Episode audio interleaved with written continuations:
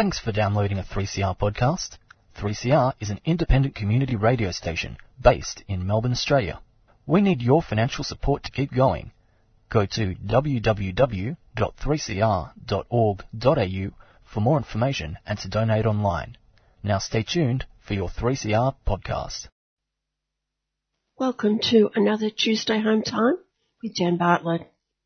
You could be listening on analog, 8.55 AM, or on digital 3CR. And of course through your computer, streaming or podcast via our website 3cr.org.au. On the program today we travel to Paraguay, a small landlocked country in South America, with PhD candidate and journalist here at 3CR, Sasha Gillies Lekakis. Then on to an international campaign to take action against Brisbane-based multinational mining company OceanaGold, who have wreaked havoc in northern Philippines and after being forced out of El Salvador, there is a possibility they will return. The Nakba rallies were held in Melbourne on May the 15th and in other capital cities to commemorate the ethnic cleansing, destruction, which signalled the creation of the State of Israel, the ethnic cleansing and destruction that continues to this day. But let's not forget Mr. Kevin Healy with his week that was, and let's also not forget that the Radiothon is coming up in just a few weeks, so be ready for that too. Mr. Kevin Healy. A week, Jan listener, when bitter, bitter, bitter disappointment as a shroud spread over the nation last Wednesday when we heard the sad news that our real head of state, forget that inbred chap in His Most Gracious Majesty's home country, real head of state, US of the UN, of the US of the world, big supremo Joe Biden capital, announced he couldn't make it to True due to serious domestic issues like uh, this trip to Astra, Astra, Astra, which one is it? The one next to Germany or the other one? Uh, the other one, Mr. President, the, the one spending trillions on our merchants of death. Uh, well, of course, I, I ordered them to, but, but God, is that worth having to put up with them? To, tell them I can't make it. Tell them, oh, you'll think of something. I told them, Mr. President, he, he said he'll come here and lick your boots. Oh God, is there no peace in whipping up war? I'm sick of saying we have a very special relationship, our closest friend, and all that rubbish to all these nondescripts. This devastating decision will release the millions we would have spent on security and the lavish dinners and events and entertainment for our head of state, and a couple of other of its acolytes, a, a couple of other nondescripts. But as a positive, we could spend that on the poorest of the poor.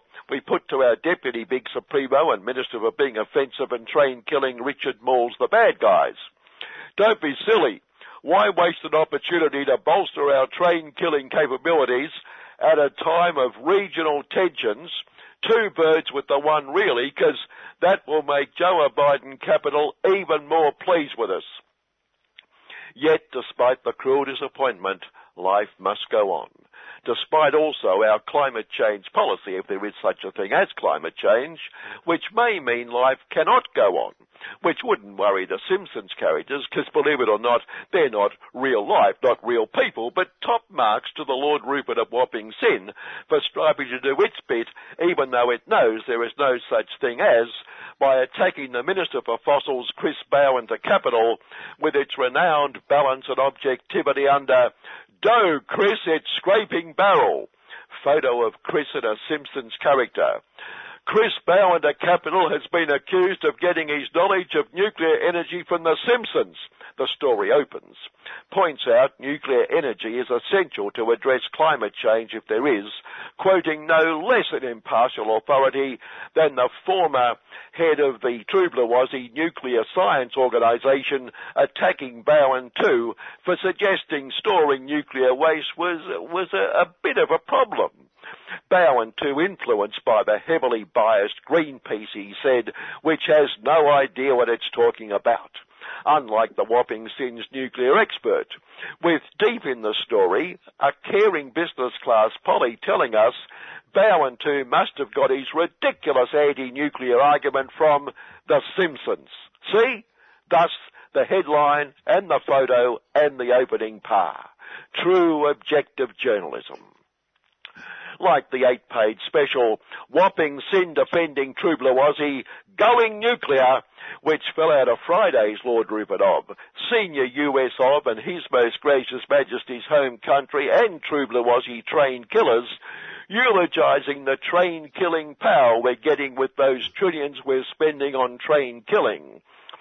The nation must counter China's rapidly expanding navy, it warned the same media outlet which simply can't understand why evil China gets a bit upset and imposes tariffs on blue exports.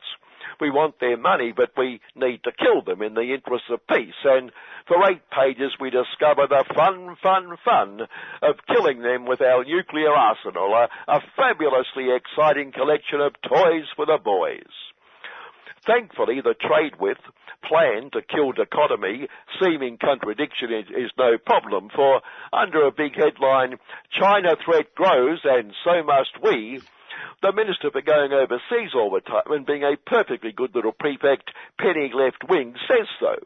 The AUKUS plan will not derail significant recent trade breakthroughs, she assures us. There, no problem. And there, balanced, objective reporting, Lord Rupert style. Unlike the gang of unpatriotic Aussies, ex-pollies, ex-premiers, academics, and even the odd ex-train killer, who signed a full-page ad questioning the AUKUS deal and calling for a parliamentary inquiry.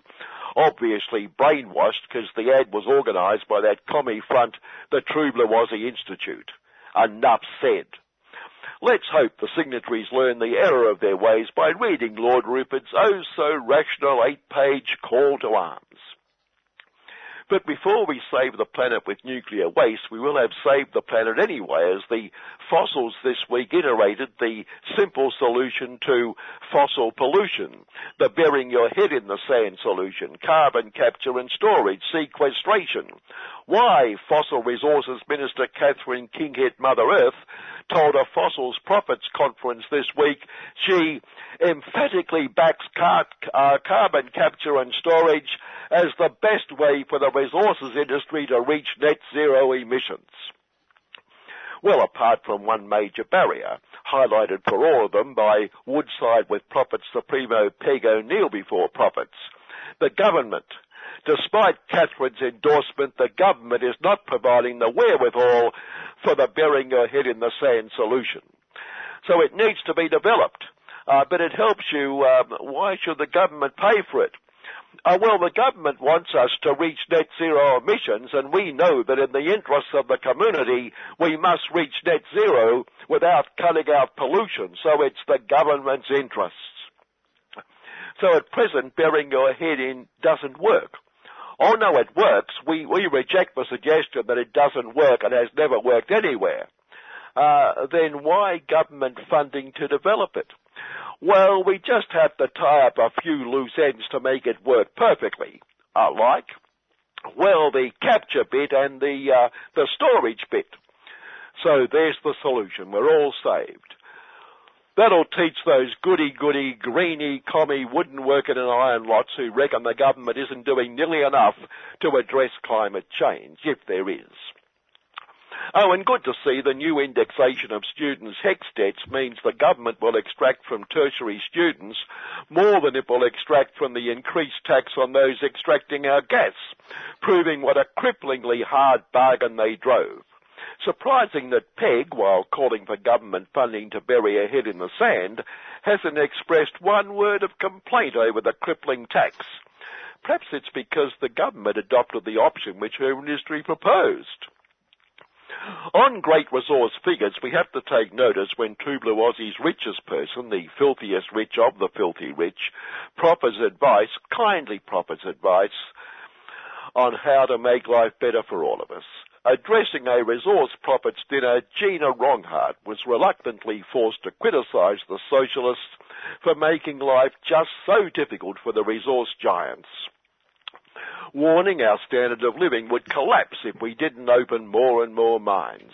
And the bloody government makes it difficult by demanding irrelevant barriers like environmental studies or forcing them to have a bit of a chat with the indigenous owners when everyone knows they're going to get approved anyway, so why waste time? We need to do far more, she said, direct quote, to ensure our government far better understands and puts policies in place that actually welcomes and not deters investment. Uh, but, but by doing what, Gina? Well, putting their money where my mouth is for a start. Gina also attacked the government's industrial relations agenda, which would make life far more difficult, well, nigh impossible, for caring employers like her and the other struggling resource and fossil behemoths. Doesn't it warm the cockles of our hearts to know that someone so filthy rich still cares not for herself, not for her increasingly filthy rich interests, but thinks only of what's best for all of us, for the social good. On having a bit of a chat with Indigenous owners, it's only a few months ago Santos the prophets argued that Tiwi Island islanders not all that happy with a pipeline from Santos Us's Barossa gas project north of Trublawazi going past their back door, their fishing back door, were not relevant persons and had no right to object, but sadly lost the case and was told it had to consult the Tiwi Islanders. So now it's running ads telling us how much it just loves and respects indigenous people. We are listening, it says, seeking relevant persons. What a good corporate citizen. And what thanks do they get? The bloody land grabbing islanders are targeting the banks funding the project, urging them not to fund the project. Poor Santosas. Although its love and respect for indigenous people doesn't seem to run to the Beetaloo Basin, where it intends to frack Mother Earth while ignoring the local owners who object, but clearly are not relevant persons on their own land. On those crippling working class relations laws that so upset poor Gina, we saw wage growth soar to three point something percent. Our hearts bleed for poor caring employers, with inflation a mere twice that level. The Reserve Losses Bank telling us the only solution to inflation is to flatten the price of labour and ensure there are more and more unemployed. Governor Philip Lay Workers Low rubs his hands and congratulates himself every time the unemployment rate goes up. Uh, but Philip, obviously if we must have more and more unemployed for the good of the greatest little economic order of them all, we must substantially increase job seeker payments. Certainly not. That would clearly be inflationary. If, if, it's not a personal question, Philip, what salary do you struggle along on week by week? It is personal, and it's none of your business. Uh, sorry.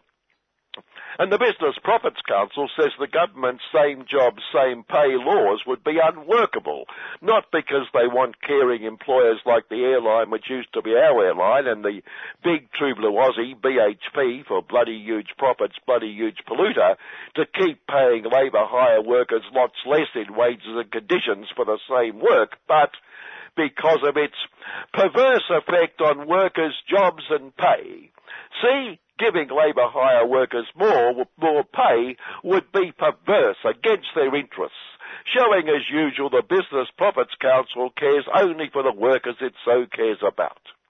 Finally, we have to give top marks for bravery and courage. Surely a, a, a sorry, a police bravery award of some sort for those giant mine coppers who tasered a 95 year old woman in a nursing home. And it got worse. When I recorded this for Saturday's version, I wasn't aware of an even more dangerous threat to the coppers. She was on a walking frame. Can we think of anything more dangerous than a 95 year old on a walking frame? Good afternoon. And many thanks once again to Mr. Kevin Healy for his week that was. And tomorrow morning at 9 o'clock until 10, you can hear Kevin with friends on City Limits. Hi there, it's busy homosexual and community darling Dean R. Curie, and you're listening to 3CR Community Radio on 855 AM. Keep radical radio alive. Community radio is everything, and I love it. Wellways has its annual Woodcock Public Lecture on Thursday the 25th of May from 6.15 to 8.15 pm. This year's topic is about mental distress and is one of the most relatable human experiences we can encounter. History has documented the unique experience of distress through compelling art, music and literature. Hear from Matt Ball and Helena Roennfeldt, who both have lived experience, and from psychiatrist Professor Richard Newton. Go to wellways.org and find Woodcock Lecture to register online. A 3CR supporter.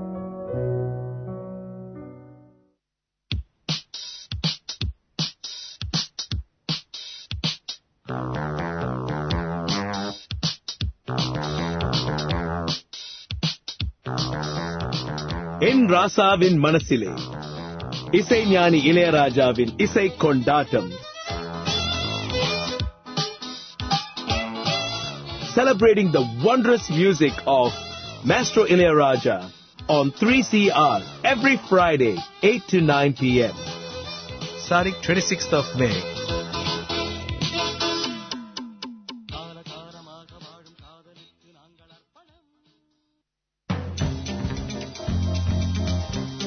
the month of June, we'll be asking you, the listener, to support radical community owned media during our radiothon.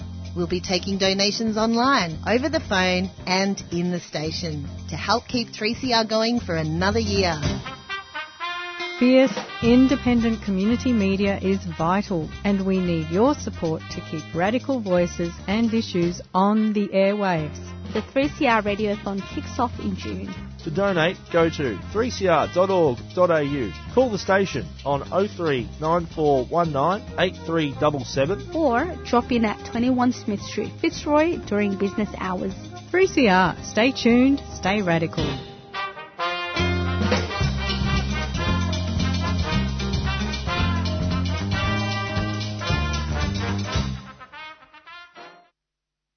Continuing our monthly focus on a country in Latin America with PhD candidate and journalist Sasha Gillies Lekakis. And today, a country we hear little about, and that country is landlocked Paraguay. And I will just preface this by saying I think probably apart from Cuba, Paraguay is one of the countries that I am most fascinated by. And there's a few reasons for that, chiefly because it's in spite of being such a tiny, seemingly unimportant country, you know, in the scheme of things, in the scheme of the Americas and the world, it has been witness to some pretty astonishing historical events and different types of government that are really, really quite interesting. You know, we've had one of the largest, most populous, most long-running indigenous civilizations in the world, which of course I'll get to a little bit later. We've had, of course, colonization as normal, but then a very successful, even almost socialist form of leadership immediately after independence in the 19th century, all the way up to, you know, a horrific neo-Nazi regime in the 20th century. So we've had this massive, really sort of epic sort of history take place in Paraguay. And I think there's a lot of lessons to learn um, and a lot of warnings to take from that history as well. But of course, as always, we start with the indigenous peoples of what is today Paraguay. Um, so Paraguay, just to give everyone an idea, it's a small country, but it's quite easily divided into two distinct regions. In the east, we have the more sort of fertile, I guess what you could consider temperate grasslands and jungles, and that is where the agricultural Guarani culture lived. This is the civilization I was speaking about before. They're one of the oldest. They inhabited that region of Latin America for at least a millennia before the Spanish and other Europeans arrived. So a really, really long-standing and entrenched culture in that part of Paraguay. To this day, half the Paraguayan population continues to speak Guarani either as a first language or a very well-known second language. So there's, there's a number of reasons as to why this culture has been able to survive a lot better than many other indigenous civilizations. And again, we will explain that as we go on. But just to give an idea that these Guarani had a very sophisticated agricultural civilization in place, very horizontal in terms of leadership. There wasn't one sort of chief or emperor like in the case of the Aztecs and the Incas. It was a very sort of horizontal power structure. And this was both a blessing and a curse. It was a blessing in times of peace when, you know, you had no one leader attempting to impose their will on the rest of the Guarani tribes. But of course, when you had invaders from over the sea come across, the Spanish and other Europeans, this sort of leadership structure was not always the most effective when mounting some sort of resistance. Now on the other side of Paraguay, the western half of Paraguay, we have what's called the Chaco, which is in some parts it's a very dry savanna, grassland, and in other parts it's pretty much just desert. It's very inhospitable. Even to this day, there's not very many major settlements out there, if any at all. And over on, in that part of Paraguay, we had the Guaycuruan, which were a nomadic warrior civilization. And they actually fought quite a lot with the Guarani. They would raid into Guarani lands. But it just goes to show how Paraguay has this very, very interesting sort of series of biomes, and that has actually influenced the different indigenous civilizations that came to live there. In total, we actually had a very large indigenous population with the Guarani side in the east, estimates put the population as being up to 1 million before the Spanish arrived. So that's a, you know, that's a very large population of indigenous people. That's even very large if we compare it to the Incas and the Aztecs, particularly considering how small the, the actual geographic area was. So, you know, this was a very prosperous and populous region prior to European colonization. Colonization, unlike other parts of Latin America, actually took quite a lot longer and it was quite a convoluted process. We didn't just have the arrival of one of the infamous conquistadors who then began a bloody campaign like we had in Peru, Mexico, the Caribbean, most of the rest of Latin America. Um, in fact, the Spanish first arrived in Paraguay in 1516 and they actually arrived in the form of, a, of an expedition, an exploration mission. And that was led by Juan Diaz de Solis, He's a Spanish explorer. He actually wasn't a conquistador at all. Um, and he was attempting to essentially follow the Rio de la Plata. So that's if he's entered in the bay around Buenos Aires in Argentina and Uruguay. And he was following that river up through Central South America. And that, of course, eventually leads into the Rio Paraguay, which is the river that goes through modern day Paraguay. But he failed to actually make his way up through into the heart of Paraguay. So he sort of reached the, I guess, the entrance of the Rio Paraguay, and then the river was, was too inhospitable. They were too ill-equipped, and they had to end up turning back and returned to Buenos Aires. So that was the first little foray, and they didn't even encounter any Guarani tribes then. So you know, they weren't even aware of the sorts of civilizations that were living in Paraguay at that time. And Paraguay, pretty much for the next 10 years almost, ends up being forgotten, really. No one bothers to try and penetrate that interior. But we do again hear about it, and the Spanish again hear about it, due to the exploits of another explorer. Now, this time he's a Portuguese explorer. His name is Aleixo Garcia, and he was part of de Solis's expeditions. He ended up being lost during the course of this expedition. He, we don't know exactly what happened. Some of the reports and the letters from that expedition say he fell overboard or the ship simply left him when he was going out to explore. So anyway, he was left in this wilderness by himself and he actually ended up meeting one of the Guarani tribes and he lived with them for eight years. So, you know, this is really remarkable that he was able to sort of integrate into Guarani culture and, and live among this indigenous civilization. And he lived there for eight years, you know, total peace. He contributed to the Guarani community and then he ended up accompanying these tribes when they began to attack the Inca Empire, which was encroaching on their territory from the north. So he accompanied the Guarani when they were starting to launch their counterattack against the Incas in 1524 and he was actually the first to arrive at the site of the modern Paraguayan capital, Asuncion. He also discovered, quote unquote, you know, for the Europeans, he discovered uh, Iguazu Falls, which is the major, you know, really spectacular waterfall that sits at the border of Brazil, Argentina, and Paraguay. And then he ended up returning with the Guarani after this campaign. They were successful in repelling the Incas. They stopped the Incas from coming into Paraguay. And he was, uh, eventually, he was killed by the Guarani over a misunderstanding. So eventually he did end up being killed. Uh, but there were other Spaniards around during this campaign between the Peruvians and the Guarani. And these other Spaniards had spoken with Aleixo Garcia, they had seen the Guarani, and they ended up making their way back to Buenos Aires, and they brought news of this civilization and of this new river system, the Rio Paraguay, that had not been explored yet except by Aleixo Garcia. So they brought news of this back to the Spanish colonists on the coast, you know, in modern day Argentina and Uruguay. And it was at this point really that we begin to see the concerted effort to actually conquer Paraguay. The, the task is entitled to Don Pedro de Mendoza, uh, who was a conquistador. He was entrusted by the Spanish crown with conquering the Rio Paraguay and all of the surrounding territories. And this was chiefly because they thought it was a route into the Inca Empire. That's the main reason. There was no actual strategic or resource value in Paraguay itself yeah, this wasn't even a concept yet at this point. Paraguay was not even a thing. It was just uh, hoped that the river system would eventually lead to an easy access to the Inca Empire, or you know, sort of like a southern entrance into the Inca Empire. This expedition, this next expedition led by um, Don Pedro de Mendoza, was also, you know, very, very nearly failed, and that's chiefly because he was an incredibly cruel individual. He would kill his own Spanish men for even the slightest insubordination. He would torture and kill indigenous collaborators and people that they'd press ganged basically into service for this expedition.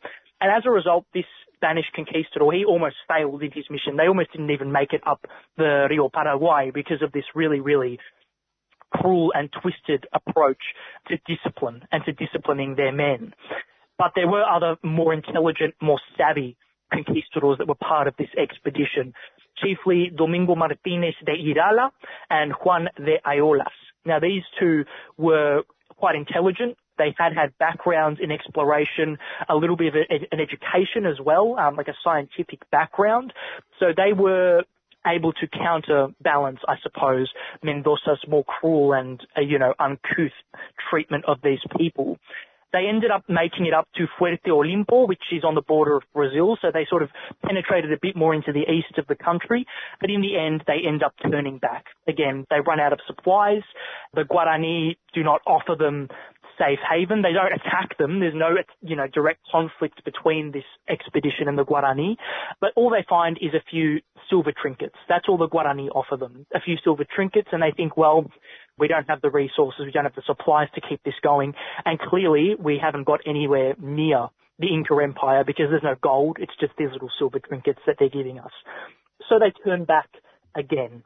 There's a final expedition that does that does finally achieve success and actually establish a sort of settlement and a colony in Paraguay. And that's led by Juan Salazar de Espinosa. He's another conquistador. He was a member of Mendoza's original expedition and he takes charge of this um, attempt to discover and conquer Paraguay. And he actually officially establishes the city of Asuncion in 1537. So they make it all the way up the Rio Paraguay and they establish a settlement and it's a small settlement. It's only about 1,500 people, um, and that's after 20 years of Asuncion existing. So, you know, this is a very, very small, remote, backwater sort of colony, even by the standards of other parts of Spanish America. So, really, it's a frontier town. All it sort of serves in terms of its purpose for the empire is a sort of refueling, resupplying station for those who are going further into Inca territory in Bolivia and then eventually into Peru. So it's not an important territory at this point uh, by any stretch of the imagination. Well, when did it become important? It became important about 20 years later. So we're talking the, uh, the 1550s, 1560s, and that's chiefly because Irala, uh, I mentioned him before. He was one of the uh, members of Mendoza's original expedition. He ends up becoming the governor of Paraguay and of Asuncion, and he encouraged a lot of European migration to Paraguay. He began to sort of encourage trade, commerce. He, he began to understand the significance of the Rio Paraguay as a sort of a commercial riverway, uh, you know, the significance it had, uh, because it was, you know, really useful. It connected the mines in Bolivia and Peru down through to Buenos Aires. It was actually really critical once Irala began to understand and develop this infrastructure for the Spanish. And he ended up developing this eastern part of Paraguay quite significantly. He was, I'm not going to call him humane. He was not humane. He was a cruel conquistador, but compared to others, he was remarkably understanding with a lot of indigenous tribes. he had peaceful, actually quite peaceful relations with the Guarani. They actually traded together um, quite amicably for two decades, but he was not able to maintain peace with the Chaco tribes. So in the west, those um, nomadic warrior tribes, they were very, very hostile to the Spanish and they began launching full-scale attacks against this colony in the 1550s and the 1560s the reason behind this, Irala originally was very resistant towards the landowning elite um, that were coming in from Argentina looking to sort of expand um, the encomienda system to take slaves from the Guarani and the Chaco tribes. He actually resisted that for quite a long time, for about a decade, because he was aware of the sort of very delicate tensions between the colonists and the Guarani and the Chaco tribes, but eventually he had to give in. Eventually, you know, they were the source of his financing, they were the source of his money, and he had no choice but to relent eventually. And by 1561, 1562, we have full-scale revolt of the Guarani and the Chaco tribes against the Spanish. So this very brief period of prosperity, you know, for the Spanish, relative prosperity, was ended like that. Hopes were dashed. There was all out war, chaos, perpetual conflicts after that time, pretty much up until independence. It became, as I said, Paraguay became this backwater again, not really very significant in terms of anything because all of that infrastructure that was being built by Irala to serve as a sort of trade um, node, I guess, in the middle of, of South America, that all sort of collapsed, really, and it just became a backwater again. And its economy became very subservient to Buenos Aires. So any trade that did happen, all of the benefits were gained by the, you know, emerging bourgeois in Buenos Aires, that sort of maritime elite. Paraguay didn't even have very many wealthy individuals there to speak of either. These wars were very bloody. It was um, very costly for the Spaniards and it was also very costly for the indigenous peoples. But the Guarani and the Chaco tribes, they did actually manage to get a better deal out of things than other indigenous people because of that sort of, you know, they had a very long history there. As I said, you know, at least a millennia. That's, that's how long they were there before the Europeans arrived.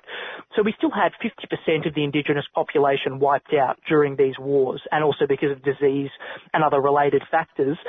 But when you compare that to the 90%, for example, that Mexican indigenous people suffered in terms of being wiped out, or 90% of the Inca Empire, 50% was not as severe. So, and that's also why we continue to have the survival of Guarani culture and Guarani language today in Paraguay, because there was still, and there still is, a large indigenous population in Paraguay, and also a large mestizo population, so the mix of Europeans and indigenous people as well. So that's quite interesting. And that's also due in part to the fact that the Jesuits became quite prominent in Paraguay as a colony. Um, this is also because Irala, he, as I said, he was a little bit more intellectual, a little bit more sort of aware of some of these intricacies around, you know, how to um, interact with indigenous people. Now, the Jesuits weren't saints. They used indigenous people as slave labor. They uprooted entire tribes from their homes and put them on missions, you know, really degrading and terrible treatment. But they did also prevent the massive genocide that occurred in other parts of Latin America because of course, you know, in, in this sort of twisted way, the Jesuits thought that they were Christianizing and protecting the Guarani people. They couldn't make it into the Chaco. The Chaco tribes were totally hostile, but they did do it with the Guarani. And as a result, I mean, you still had this terrible indoctrination and, you know, uprooting of families and communities, but the Jesuits also did not permit, you know, the sort of widespread genocide, massacre, uh, slavery that characterized the experience of other indigenous cultures in Paraguay. So that was quite interesting. But eventually the Jesuits get expelled as well uh, because the wealthy Spanish landowners want the Guarani to work as slaves. The Jesuits don't allow it, and the Spanish crown ends up expelling them in the 1580s, 1590s. So it's a very short-lived sort of little experiment with the Jesuits, uh, but we can still see the legacies of that today. I mean, what, the only UNESCO heritage site in Paraguay today is the largest mission, the largest Jesuit mission or the ruins of that mission. So it's quite interesting the way that Paraguay developed in a sort of unique way compared to other Latin American colonies. Of course, independence eventually arrives. You know, we have the start of the, the 19th century, the 1810s, 1820s. The French Revolution is taking place in Europe. Napoleon overthrows the Spanish monarchy um, in mainland Spain. And we see the birth of independence movements among the Creole elite in different parts of Latin America. these ideas took a very long time to reach Paraguay itself.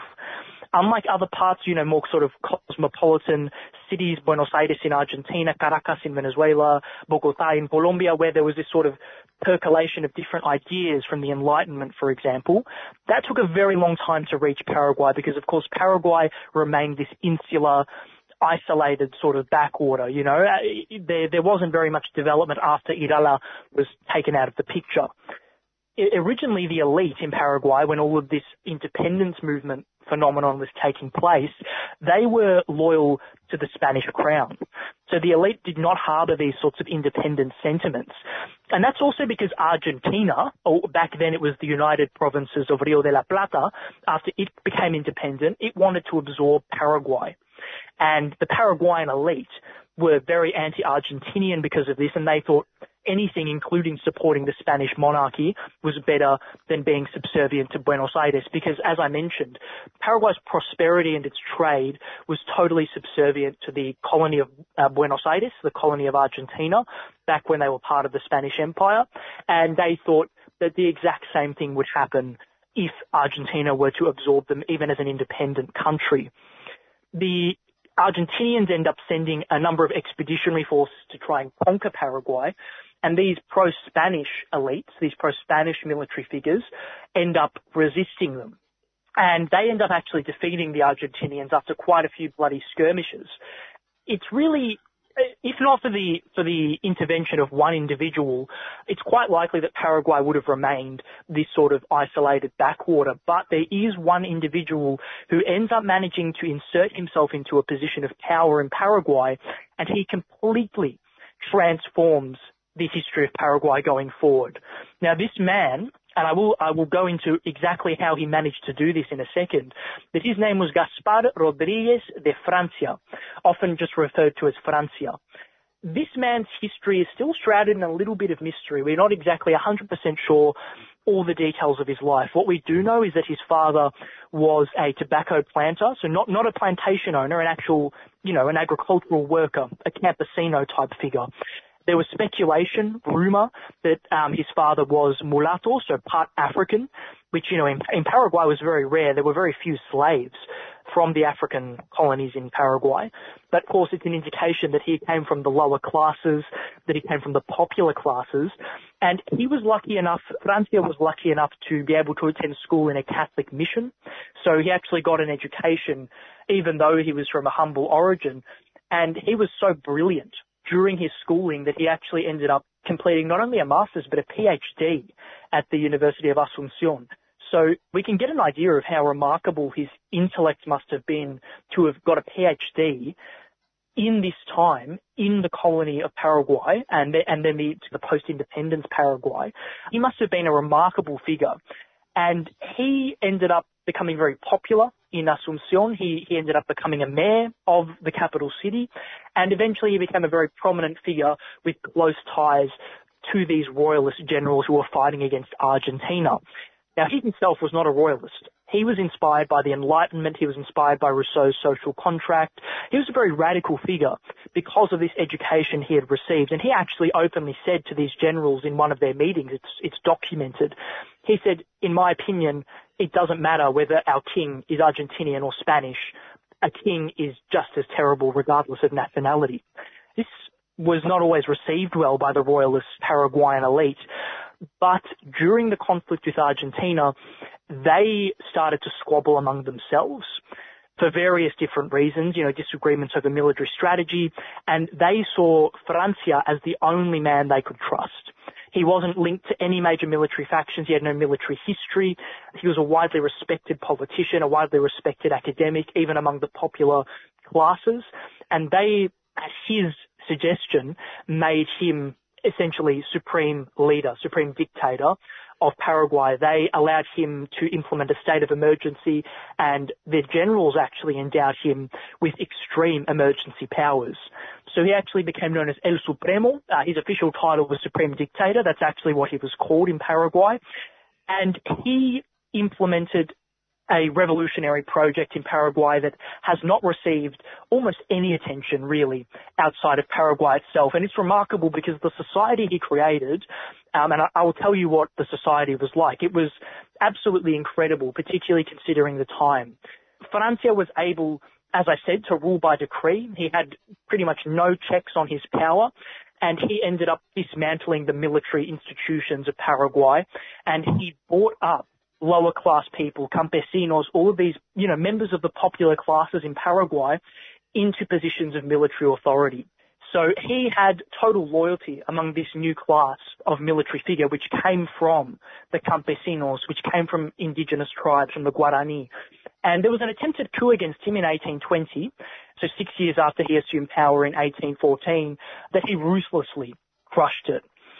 Francia essentially, really, I'm going to describe it as this, and I will justify why I describe his project like this. He implemented a socialist system in Paraguay, essentially. He completely cut off trade with the rest of the world. There was no foreign um, investment in Paraguay between 1814 and 1840, which was when he ruled. And Paraguay, as a result, became totally self-sufficient. So he fostered national industry, particularly the cattle industry and production of yerba mate, which is a, an herbal plant that's very popular as tea in Argentina and Brazil and Paraguay and Uruguay as well. And this was totally state-owned industry that he fostered, chiefly through very, very harsh protectionist policies. So, you know, there were very, very big levies that he put on his products that were being exported to neighboring Latin American countries. And he did not take out a single foreign loan, a single bit of foreign debt.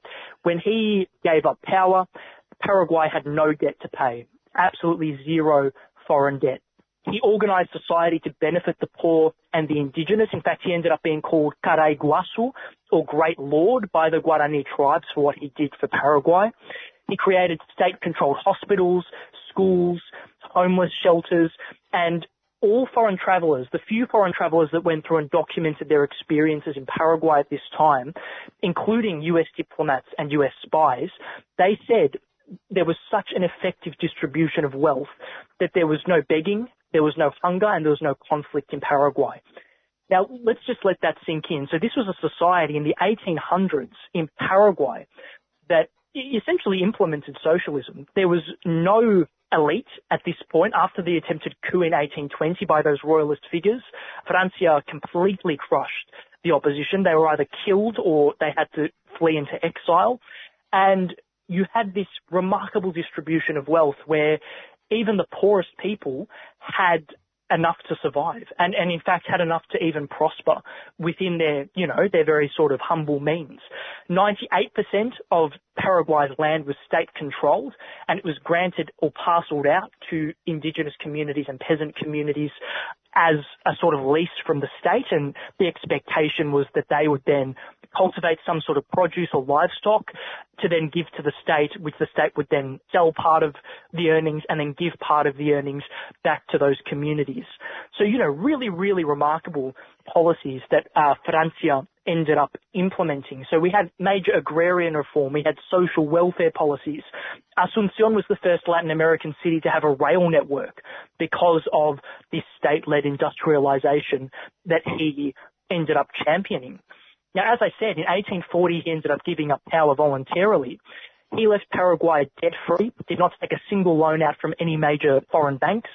He had a trade surplus, so Paraguay was actually rolling in money by the time he gave up power. And he, every year, since 1814 until 1840, he handed in leftover money from his own state salary. So he was a very frugal man and he would publicly hand in whatever was left over from his salary. He never spent over what he was earning as president of Paraguay, as the supreme dictator of Paraguay. An important part of his, his time in power was to educate the people of Paraguay. Yes, and this was really critical, and this was why his project endured for 20 years, even after he even after he gave up power. Part of his campaign to educate universal state-supported primary and secondary schools. Interestingly, he actually banned tertiary education. Now, this was quite an extreme measure that he implemented, but his idea was that in spite of the fact that he was educated in a university, he said that Paraguay, to remain as a people's state, should not be I guess, influenced by these sorts of outside European ideas. So he actually did not allow Paraguayans to go to university because he thought that Paraguayan people had to, you know, continue doing this sort of like popular work to remain connected to this sort of project. So, you know, it's an interesting idea. I, I think, um, for the time, maybe Francia thought he was doing the right thing. But another key part of his education policy was he was very, very against the influence of the Catholic Church, um, not only in education, but just their influence in society. And he ended up pretty much eliminating their influence in Paraguay. So people were still allowed to worship, go to Catholic churches, but there were no bishops, there was no sort of form of Catholic authority at all in Paraguay during the, the years of Francia. And he also was very adamant that the Catholic Church should not be allowed to educate people in Paraguay. He said that they were indoctrinating people, that they were turning people against the revolutionary project, that they were trying to engender these very traditional conservative ideas to try and corrupt what was taking place in Paraguay. And so education became the sole remit of the state and of government institutions. And it was very effective. I mean, by the time he finished ruling, there was not a single Paraguayan that couldn't read and write. Illiteracy had been eliminated. This was actually reported by US diplomatic personnel who were sent there as a, on a sort of like scouting mission to see what was happening. And we conclude this look at Paraguay with Sasha Gillies-Lekakis on the program next week. Are you feeling depressed about the future of our planet? The Eco Socialism 2023 conference could address your worries by providing a platform for radical solutions. Activists from around the world will examine the links between the ecological, economic, and political crises of our time. You'll hear from Japanese Marxist Kohei Saito, author of Capital in the Anthropocene, who argues that capitalism's pursuit of unlimited growth and profits the major barrier to ecological sustainability.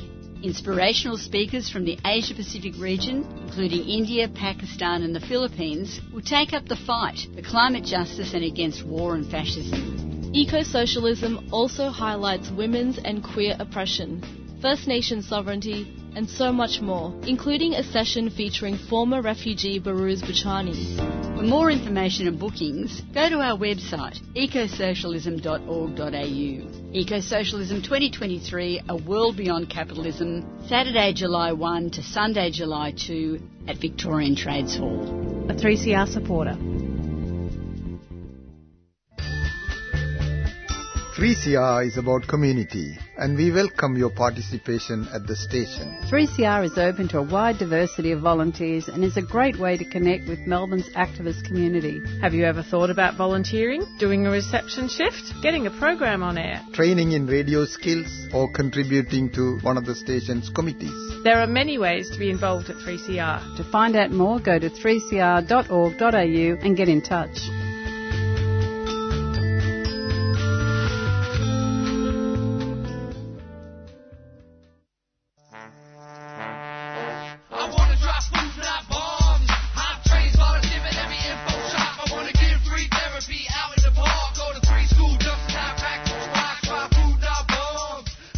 When I was new to Melbourne, I found a Food Not Bombs flyer on the road and I had like this feast with a carrot, and carrots are my favorite vegetable. Yeah, I think they were asking for help doing stuff, and I got in touch. We, I guess, rescue food that would otherwise go to waste. I like the aspect of sharing food and um, not making anyone feel obligated to pay anything for it. We make a real point at Food Not Bombs of involving everyone who wants to be involved in whichever part they want to be involved in. For more information, go to fnbmelb.noblogs.org. Food Not Bombs is a 3CR supporter.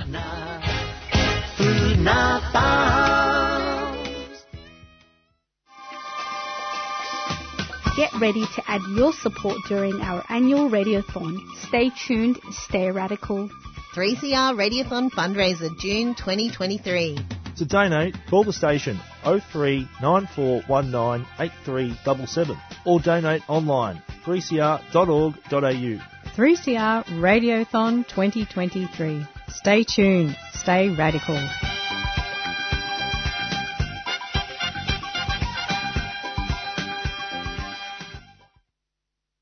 In March this year, 77 organisations united to issue an international global appeal calling for their respective governments to take action against Brisbane-based multinational mining giant OceanaGold. These include the six countries where the gold and copper miner has operated. Australia, Canada, El Salvador, New Zealand, Philippines and the US. Today we focus on the Philippines and El Salvador and I'm joined by Catherine Coumans, the Research Coordinator and Asia Pacific Program Coordinator with MiningWatch Canada. Beginning, Catherine, with sad news from the Philippines, news that has devastated the community of Nueva Vizcaya on the 8th of May, the death of the governor, Carlos Manipi Padilla, at the age of 78. Yeah, absolutely. It's really amazing. He has been a politician since 1975. This is Carlos Padilla. And at the last, when he passed away on May 5th, he was a governor of Nueva Vizcaya in the Philippines and was in his third term.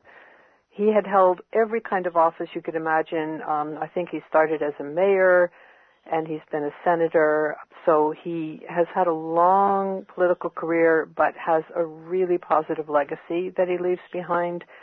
And I first met him in 2015, and the last time I met him was 2019. So between 2015 and 2019, I returned numerous times to Nueva Vizcaya, the province where he was the governor, and where he was a champion of the people who were affected by OceanaGold.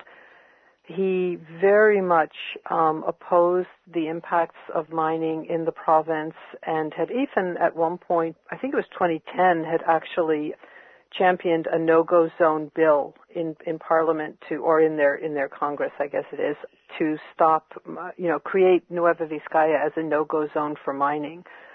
So he was very concerned about the impacts and very much supportive of the the indigenous Ifugao and Tuwali people in Didipio where OceanaGold was mining.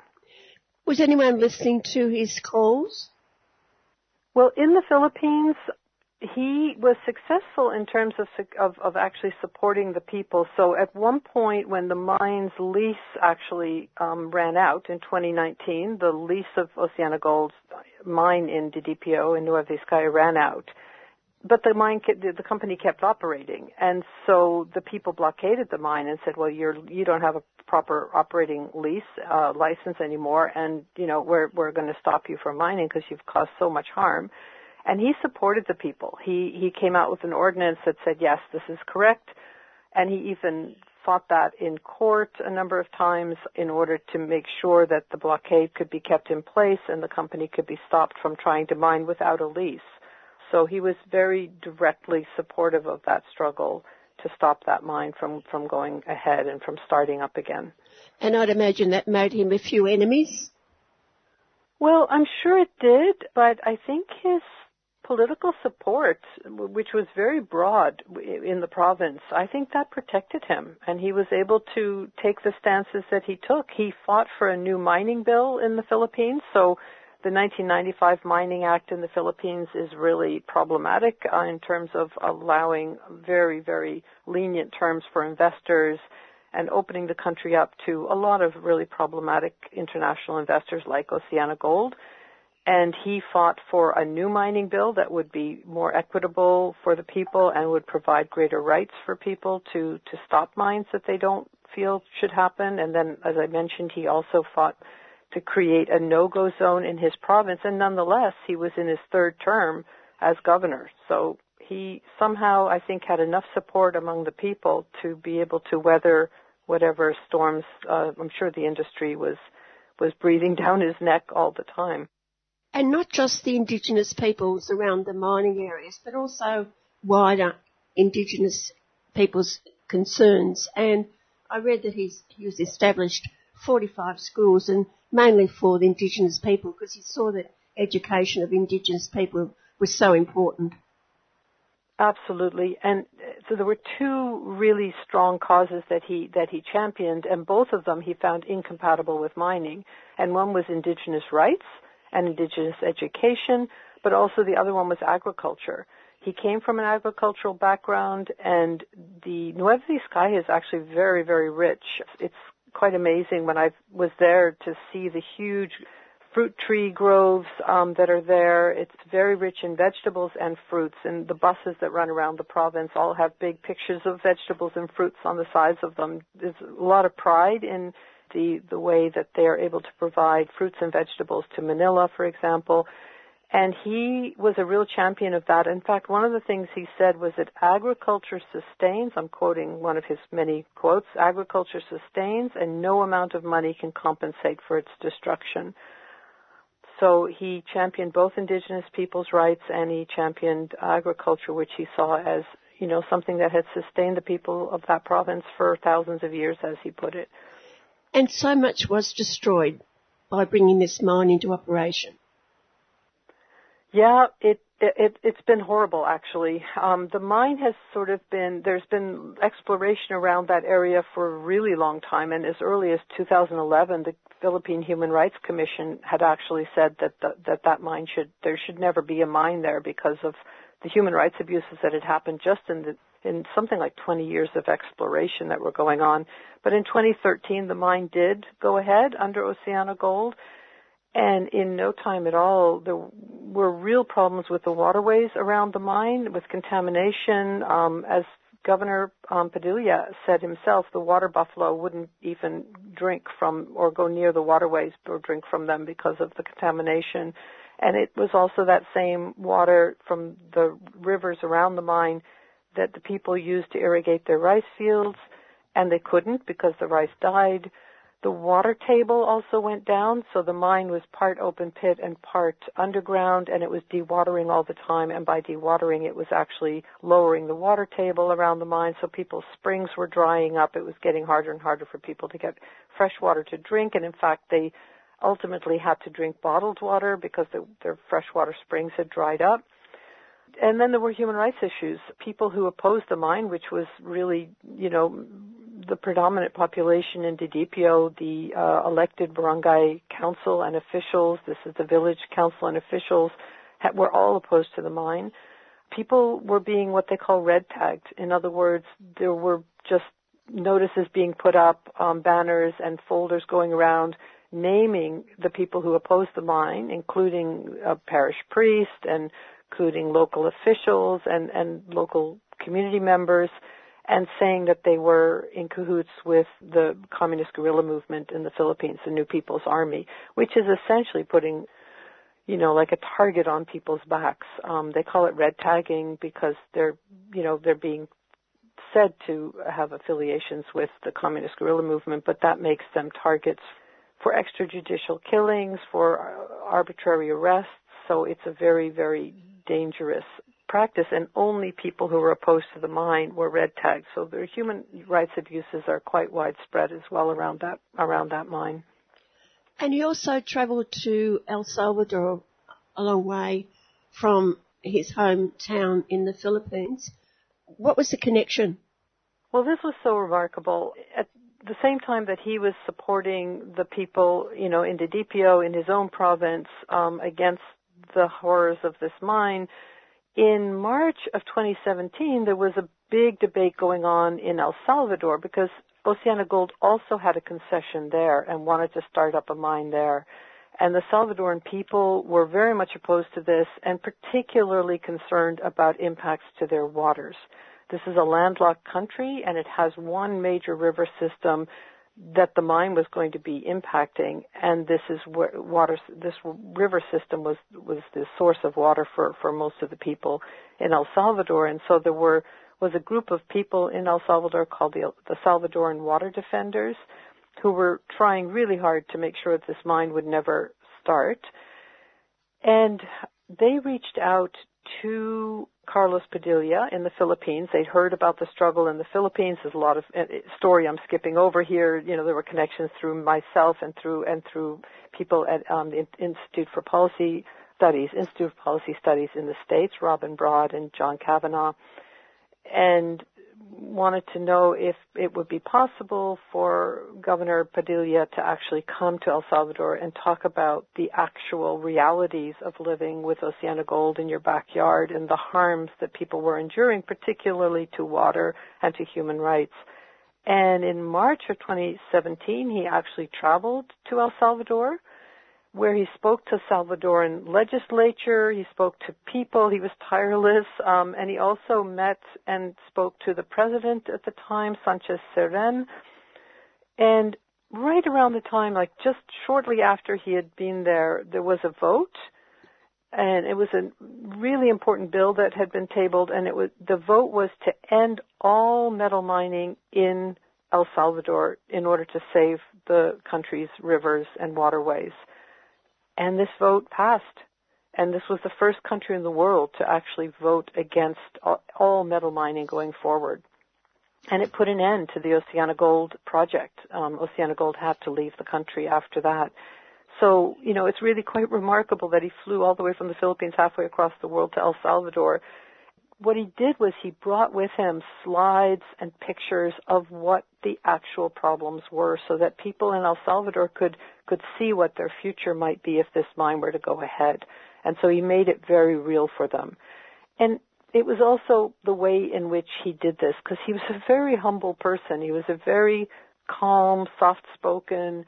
He was very careful not to, you know, intrude. He kept telling them, you know, I'm here as a guest. I'm just here to show you what we are suffering so that you can make your own decisions. And and remarkably, in March of 2017, they actually voted against any renewed metal mining in the country. That's a wonderful story, isn't it? Bring us up to 2023 and an international meeting about OceanaGold. Where was that held and who was there? What's happened in 2023 is we issued a statement. So there was a statement issued by organizations from six different countries that in one way or another are involved with OceanaGold. So there's Australia, of course, because Brisbane is where the headquarters is of OceanaGold, and then Canada, because OceanaGold trades on our stock exchange and is also incorporated in British Columbia in Canada.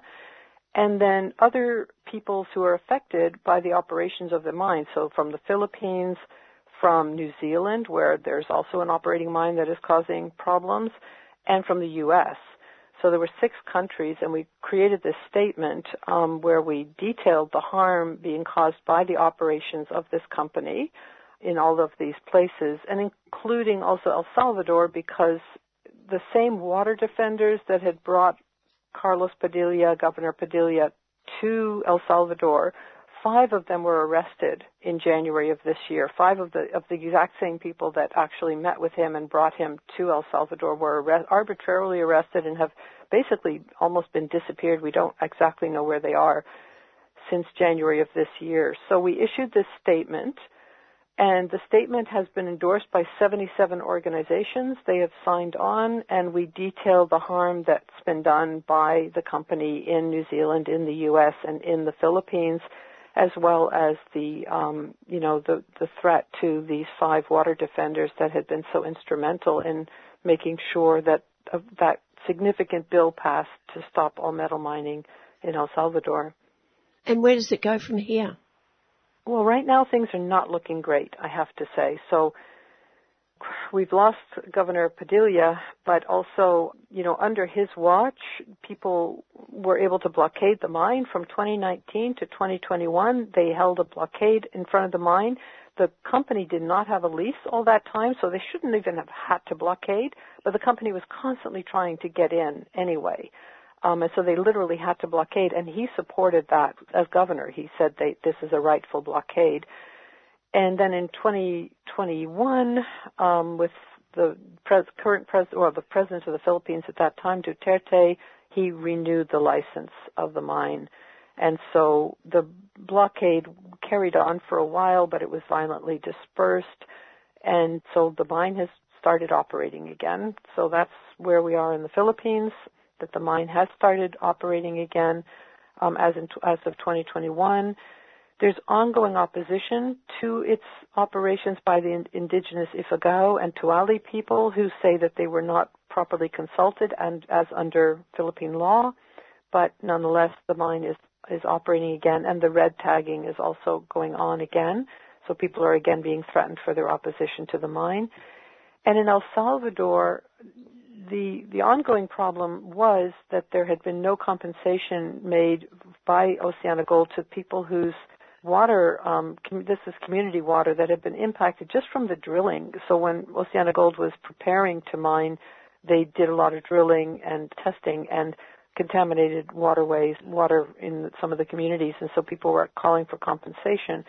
But then this year things have gone from bad to worse because, as I mentioned, five of the water defenders that were really instrumental in bringing Governor Padilla from the Philippines to El Salvador and were really, you know, pushing for the bill that was passed to stop all metal mining in El Salvador have been arbitrarily arrested and, and kind of disappeared. We, we don't really know where they are, and there's quite a global campaign now to, to try and protect them and bring them back.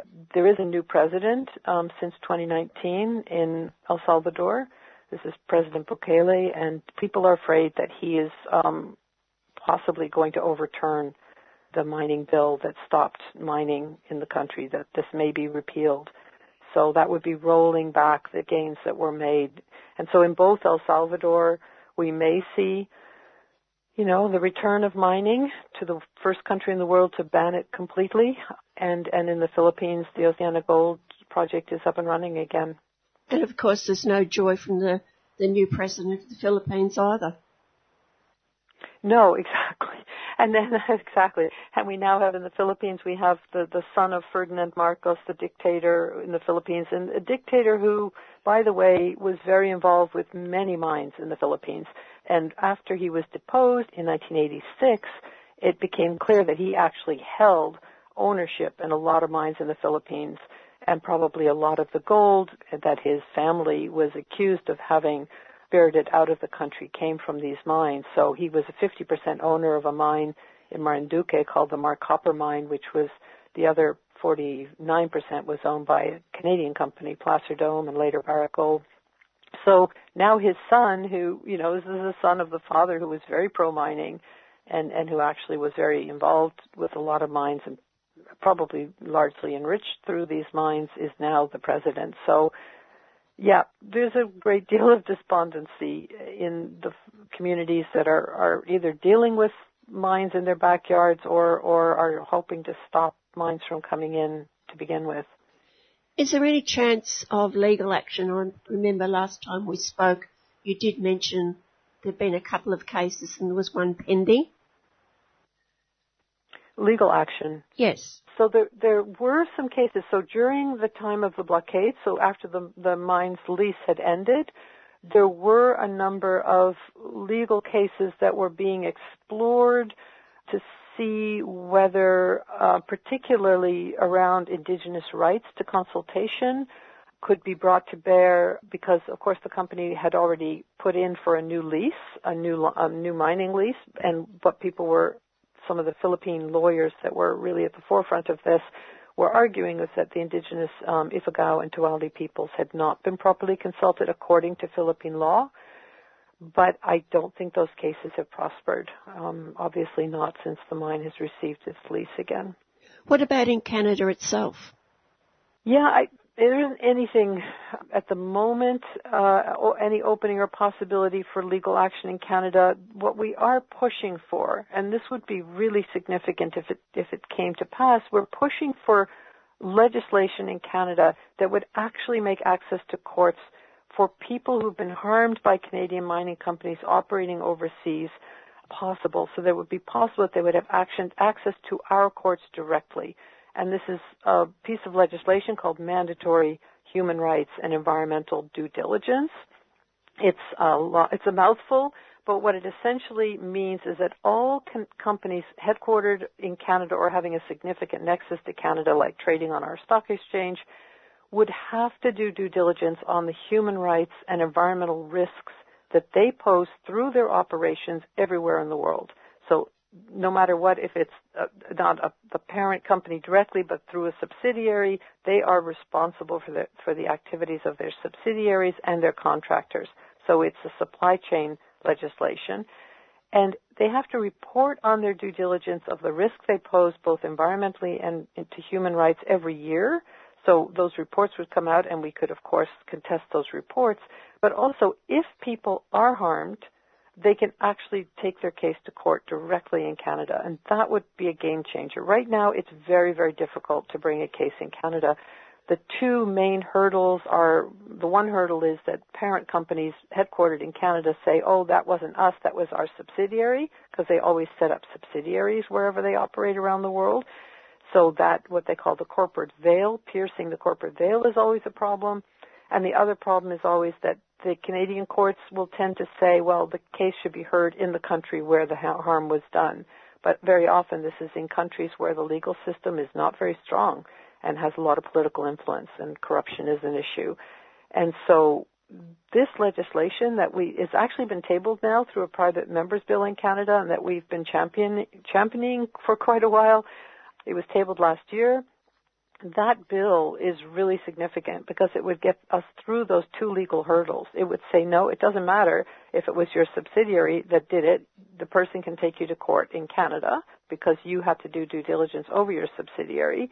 And it also gets through the issue of what they call forum, forum non conveniens, which is that to say that the case should be heard in the country where the harm is done. This bill says, no, these cases can be heard in Canada, and that would make a huge difference. But it's a long uphill battle, I think, to get this legislation passed. The private members bill has been tabled, but that's just the first step. Yes, it should be the same for all first world countries who go into countries of the south and do their dirty deeds and get away with things that they wouldn't get away with in their own country. Yeah, exactly. And I, I, should I should mention that we are tabling this legislation. In, we've tabled this legislation in Canada, but this is a, a global movement, and the Australian human rights groups are also very much involved with pushing to have similar legislation passed in Australia. It, is a mouthful, but it's called Mandatory Human Rights and Environmental Due Diligence, and like I said, it's a mouthful and it doesn't really explain, but what it essentially does is it really puts the responsibility for the harm done by overseas operations on the parent company, and it provides access to courts in the parent in the in the home country of these these multinationals. And so, yes, Australian organizations are also um, pushing for this, as, as are U.S. and European. And in Europe, they're the furthest along. And France, this bill has already been passed. So this is already in law in France and Germany and the Netherlands are looking at passing similar bills, are very close, and now the whole European Union is on the verge of passing due diligence legislation. So, you know, this is something whose time has come, but we will still see the industry fight tooth and nail to stop these types of bills from being passed in countries like Australia and, and Canada, which are so, you know, such big mining countries. Any final words, Catherine? I just really appreciate the the opportunity to to speak to you know it's rare unfortunately it's rare that we have politicians that have really dedicated their political life to service and to fight against very powerful interests like the mining industry and in, on behalf of indigenous rights on behalf of of more sustainable futures in agriculture and and Governor Padilla was was one of those rare people and he made a huge difference the fight continues the struggle continues to maintain some of the gains that he made for people but he's been a, a, a shining light and still very inspirational for those who continue to struggle for social justice in the Philippines and in El Salvador. And we can only hope we can find another governor to carry on the job that he began. Absolutely. Absolutely. And the rest of civil society as well. You know, it's not just elected officials, although we, we, you know, when you, when you get that support from elected officials, it makes the work of, of just the, the, the everyday people and civil society organizations so much better. And very brave people. Exactly. Thank you, Catherine. Thank you. And Catherine Coumans works for MiningWatch Canada as a research coordinator and the Asia Pacific Program Coordinator. The Common Social Change Library is an online collection of educational resources for those campaigning for social change. It collects, curates and distributes the key lessons and resources of progressive movements around Australia and across the globe. The library includes over 500 resources covering campaign strategy, community organising, activist history, digital campaigning, diversity and inclusion, and much, much more. It's free to access the library, so check out the collection at www.commonslibrary.org. Commons Social Change Library is a 3CR supporter.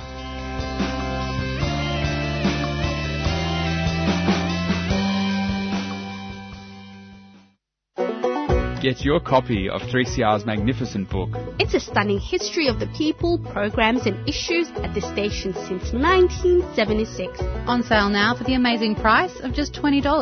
Pick one up at the station or jump online and place your order. Radical Radio, celebrating 40 years of 3CR. On sale now for $20.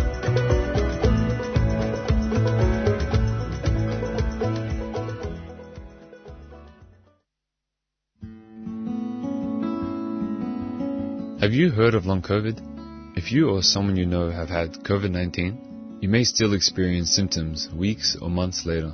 There are many symptoms of long COVID, but the most frequent are extreme tiredness, shortness of breath, and muscle aches and joint pains. Anyone can experience long COVID, including children. You can find information in your language on the Health Translations website, healthtranslations.vic.gov.au. Just type long COVID as a keyword. A 3CR supporter.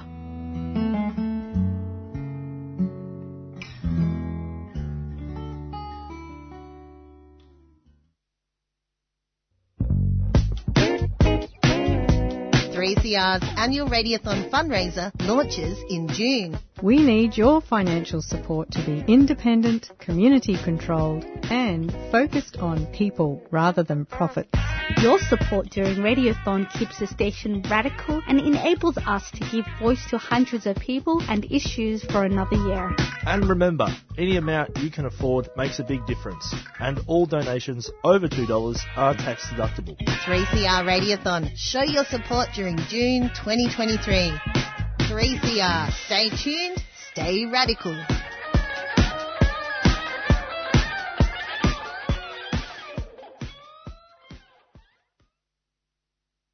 On May 15, Palestinians around the world marked the 75th anniversary of Nakba, Arabic for catastrophe, where over 750,000 Palestinians were ethnically cleansed from their homes and 530 villages destroyed. In Melbourne, rallies were held at both Parliament House and the State Library, and what follows are the speeches by both Australian supporters and Australian Palestinians. We begin with long-time supporter of Palestine, Aboriginal activist Gary Foley, and he'll be followed up by Palestinian activist Mayo, and finally Green Senator for Victoria Janet Rice and trade union leader Sharon Burrows. I'm here today yet again. The first time that Indigenous political activists in this country expressed overt solidarity with our Palestinian brothers and sisters was over 50 years ago. It was around then that it had dawned on some of us in the black political movement that the situation of our Palestinian brothers and sisters was extraordinarily similar to ours. Our countries, our homelands had been invaded and occupied by brutal settler colonial societies. And that to this day the situation remains the same, where the struggle for justice, for the justice, for the struggle for our sovereignty, self-determination, political and economic independence continues in this country in the same way it does in the homeland of the Palestinian people. Our struggles go on. In Australia, I'm not going to talk about the voice. All you need to know is that it doesn't matter whether you vote yes or vote no. It will change nothing. It's yet another government attempt to deflect from the real issues of self-determination and political and economic independence. And until such times as we achieve that, until such times as the Palestinian people are free, we shall continue to inhabit the streets, occupy the land in front of uh, the old justice there who hung Ned Kelly. That's who that is there, folks. He's uh, getting his just desserts, getting shat on by a million pigeons every year. So, in front of our colonial reminders of what was done to us, I say yet again, I express solidarity with our bro- Palestinian brothers and sisters on behalf of the Gumbaynggirr Nation, my people who've never ceded their sovereignty. I also express it on behalf of all of those indigenous political activists who understand and to all our non-indigenous, non-Palestinian brothers and sisters here today, help us maintain the struggle, maintain the rage and keep up the fight, folks. Good afternoon, everyone. Assalamu alaikum wa rahmatullah wa barakatuh. I acknowledge and pay respect to the Wurundjeri people of Kulin Nation, whose land I live and work upon. Always was, always will be Aboriginal land. Always was, always will be Aboriginal land. Al-Nakba mustamirra. The Nakba is ongoing since 75 years in every Palestinian home, in every family, in every picture on the wall, in the clothes that we wear, in our dialogues, in the refugee camps, at the checkpoints, at the barriers between the house and the farm, or the house and the school, in the travel documents that we force to hold or possess. In the occupation jails, we commemorate Nakba every single day.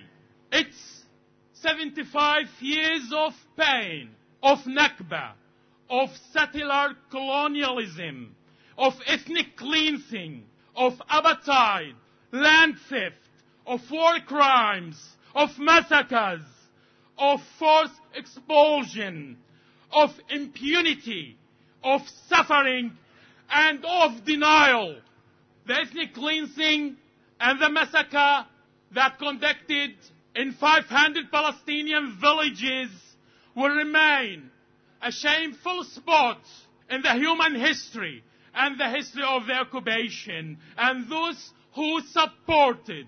According to the, statistics, to the statistics of UNRWA, in 2021, there are 5.7 million Palestinians refugees registered with UNRWA, and other millions are not registered in diaspora. All of them are deprived from the right of return by the occupation to their homeland, Palestine. While any Jew have no connection whatsoever with Palestine can become first class citizen in apartheid Israel. Shame. The resolution 194 by the General Assembly 1948 clearly gives the right to the Palestinian people to return to their homes.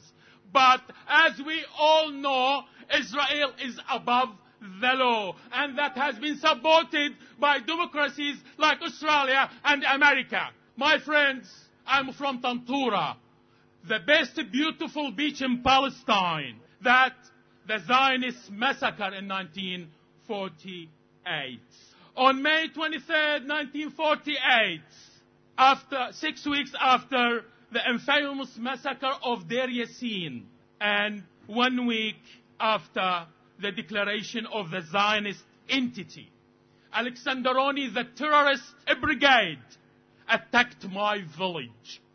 From sea and land, the Zionist terrorists started killing any man, any man walking in the village before they went house to house, killing, torturing, detaining. All men over 17 years old has been killed. They gathered all men on the beach and asked them to dig their graves. And after they finish, the Zionists shot them dead. Also, any woman showed any type of resistance has been killed. The night was a turning moment in the history of our peaceful village. Forever. More than 250 were killed and 100 others detained. Because my grandfather was killed one year before the massacre at the hand of British soldier, my grandmother didn't know where to go after the massacre, especially after the Zionists detained her, her older son, who was just 18 years old. She walked by on foot with her six kids along with, with, with her sister with her seven kids to the nearest village, Alifradis, where they were expelled again to the West, ba- to the West Bank. In the West Bank, the refugee journey of the family started and not ended until this moment. Until this moment, we have family members from our family living in refugee camps after 75 years of the massacre. In the West Bank, there was no NHCR or UNRWA or any type of humanitarian organization that can support the refugees. So my, my grandmother ended up in a truck going to Iraq. Her sister ended up in a truck going to Syria. The family split, separated. The heroic stories of the Palestinian women during and after Nakba is often underrepresented and sometimes ignored. My grandfather Nijme, which is the Arabic word for a star, was not broken by the theft of her home and the killing of her family members and the detention, of her son, the loss of her daughter, and the separation from her, her oldest sister. She embarked an extraordinary journey to Iraq, a country she had known no one in. This widow learned to become a midwife, to be independent and support her kids she not only just supported her kids, but 20 orphans from the extended family. She worked until she reached 80 years old. The only dream for her was to go back and swim in Tantura Beach. Her name was a star. Indeed, she was a star, and forever her story will remain in our heart.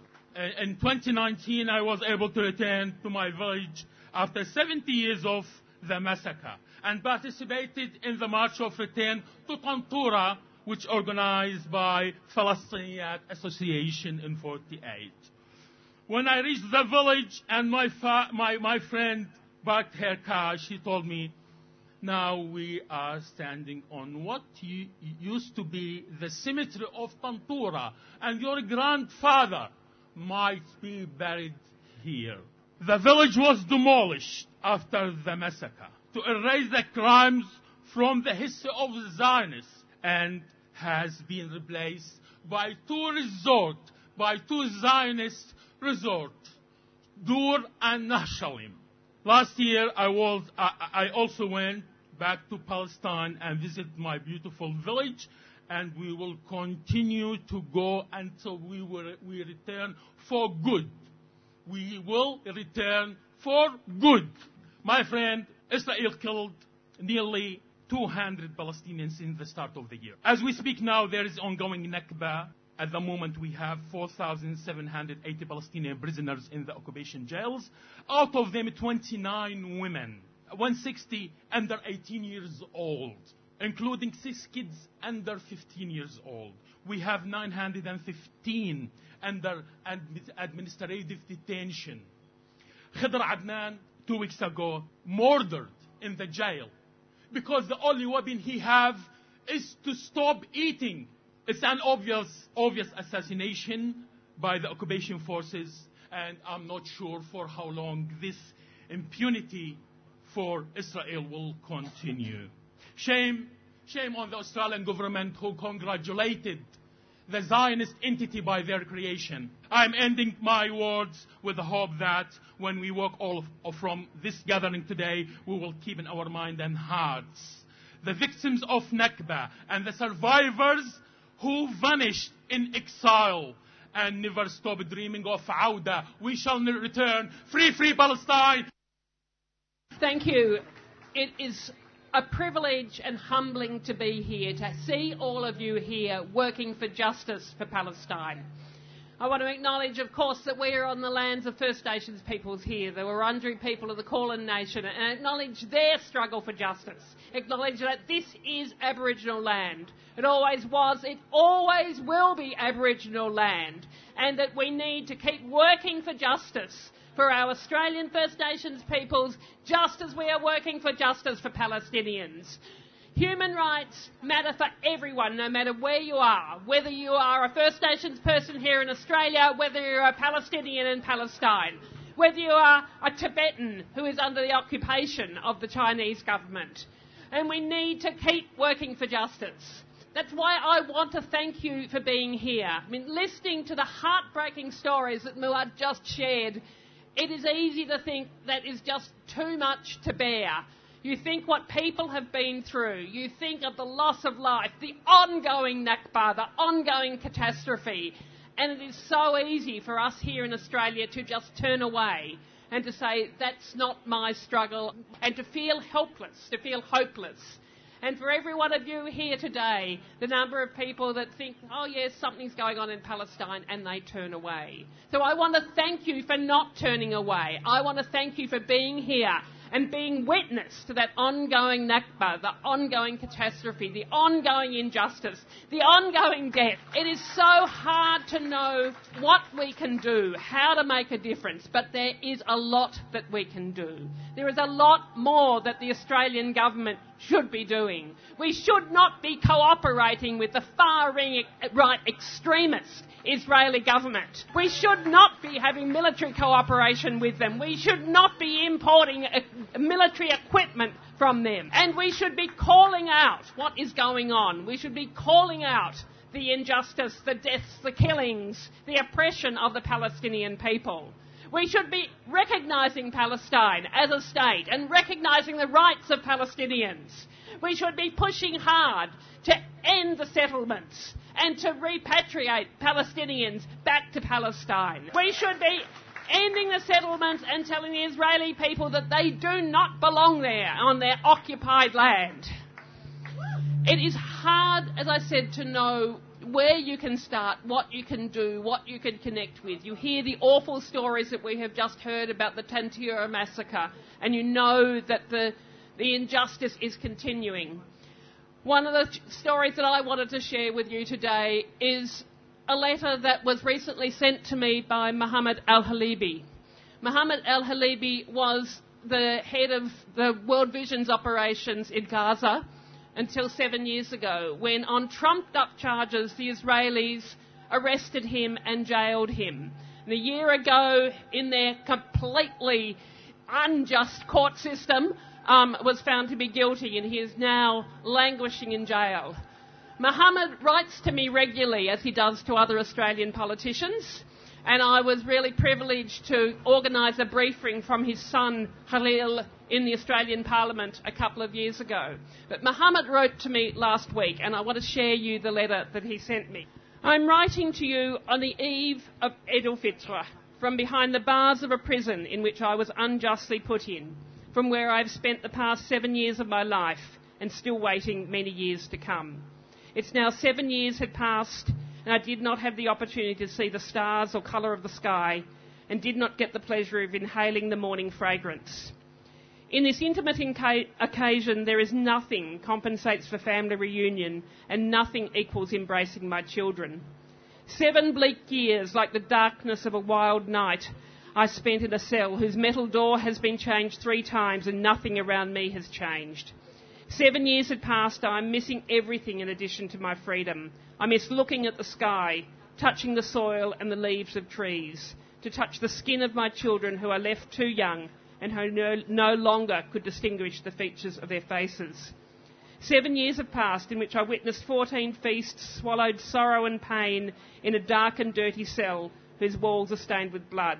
For nothing wrong I have committed except that I was performing my humanitarian tasks in a professional and sincere fashion, defending the common human values and the right of the poor to live in dignity. I know that my children miss me too much in these moments and that they are desperate for a father to embrace them, buy them Eid clothes, sit with them at the breakfast table like any father. However, I apologise to them for the ugly face of the world that allows politicians and ruling regimes to impose the conditions of their tyranny and reach the furthest extent of abuse, enjoying the suspicious silence and hypocrisy of the international community. Yes, Israel may have succeeded in passing its plot and imprisoned me, but I never lost the battle of dignity where I did not accept to plead guilty simply because my dignity and reputation are not a commodity for sale or bargaining. Mohammed's story is just one story of the oppression of the Israeli government against the Palestinian people. I urge you to listen to those stories, to hold them in your heart, and then to take action. And for us as Australians, that means taking action and getting our Australian government to do more until we have justice and until Palestine is free. Thank you.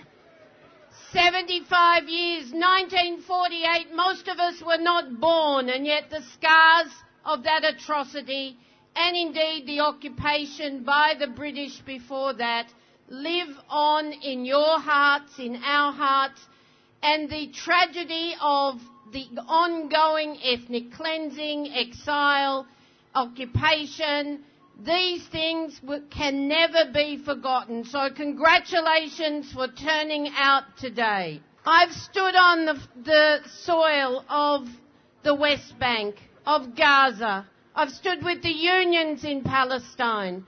I've watched them try to build all the things that workers absolutely demand in any country under occupation. Jobs, minimum wages, social protection, even as they were fighting for freedom and uh, a peace and recognition. I've watched and indeed been in UN vehicles when the settlers have stoned the vehicles because the UN was trying to help the Palestinians. I've seen the aftermath of the attacks by Israeli soldiers on youth in Palestine out trying to enjoy a Saturday night. I've seen and stood on the lands in Gaza of destroyed schools and hospitals. I can tell you everybody, everybody should be standing here today saying free Palestine. The world has failed your people. The world has failed us in regard to peace in that part of the world. There are some 58 conflicts in the world today. But we must remind those leaders not to forget that they failed Palestine and it's time. It's time for freedom, for the right to be an independent nation, for an end to an apartheid state, and of course, to break down the barriers of those tragic refugee camps where people survive day by day by day, year after year, because they can't go home to their own lands. So as we acknowledge, in fact, that we are on the lands of the Wurundjeri people, of the Kulin Nation, that we acknowledge that we have history here in Australia to actually settle, we mustn't forget, so too do you, and that solidarity lives on in the unions of the world.